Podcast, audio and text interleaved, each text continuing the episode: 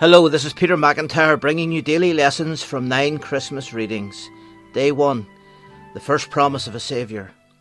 And they heard the voice of the Lord God walking in the garden in the cool of the day.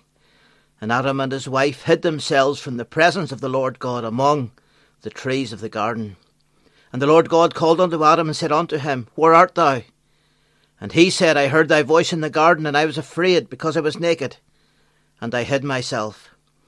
And he said, Who told thee that thou wast naked? Hast thou eaten of the tree whereof I commanded thee, that thou shouldest not eat? And the man said, The woman whom thou gavest to be with me, she gave me of the tree, and I did eat. And the Lord God said unto the woman, What is this that thou hast done? And the woman said, The serpent beguiled me, and I did eat.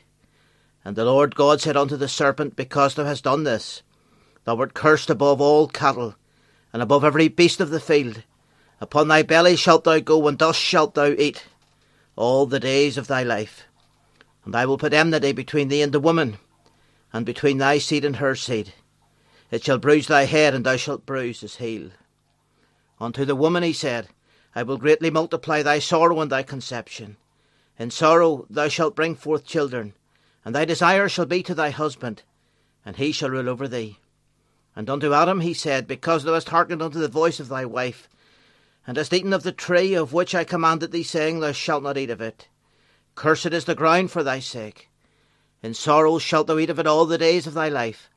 Thorns also and thistles shall it bring forth to thee. And thou shalt eat the herb of the field. In the sweat of thy face shalt thou eat bread, till thou return unto the ground, for out of it wast thou taken. For dust thou art, and unto dust shalt thou return. Genesis 3, verses 13 to 19.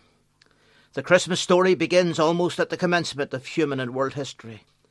Not quite the beginning, because our first parents were initially blessed with everlasting life and a disease free paradise. But then arrived that fateful day when the forbidden fruit was consumed, and they bequeathed to their successors a history of brokenness, illness, chaos, disaster, tears, bloodshed, and death.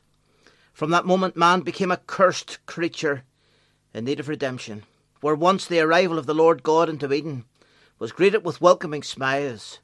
On this day, Adam and Eve trembled as they heard his voice.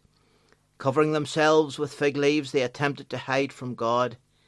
Many have tried this since and have failed. A futile exercise.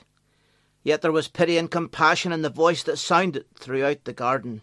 Adam, where art thou? It was a strange mixture of grief, anger, and love. With heads hung low, the guilty pair came trembling. The stage was set for the judgment of humanity and the affliction of the curse which we experience to this day. But the arrival of the Lord God into Eden to confront his rebellious creatures also marked the beginning of the story of redemption. Another was present at that interview Lucifer, the fallen angel who had cunningly beguiled Eve. Turning his attention to Lucifer in his snake like form, God announced the great plan for humanity, a plan which would not be thwarted. And I will put enmity, God said, between thee and the woman, and between thy seed and her seed. It shall bruise thy head, and thou shalt bruise his heel. While the woman would suffer through childbearing, there would be one woman who would give birth to one man who would bring freedom and healing to ruined human nature. He would suffer, and that his heel would be bruised, but with that heel he would conquer Satan and all the powers of darkness. And so, with the illustration of two wrestlers locked in mortal combat, Lucifer was given the picture of his head in the ground, crushed against the dust by the heel of his bleeding conqueror.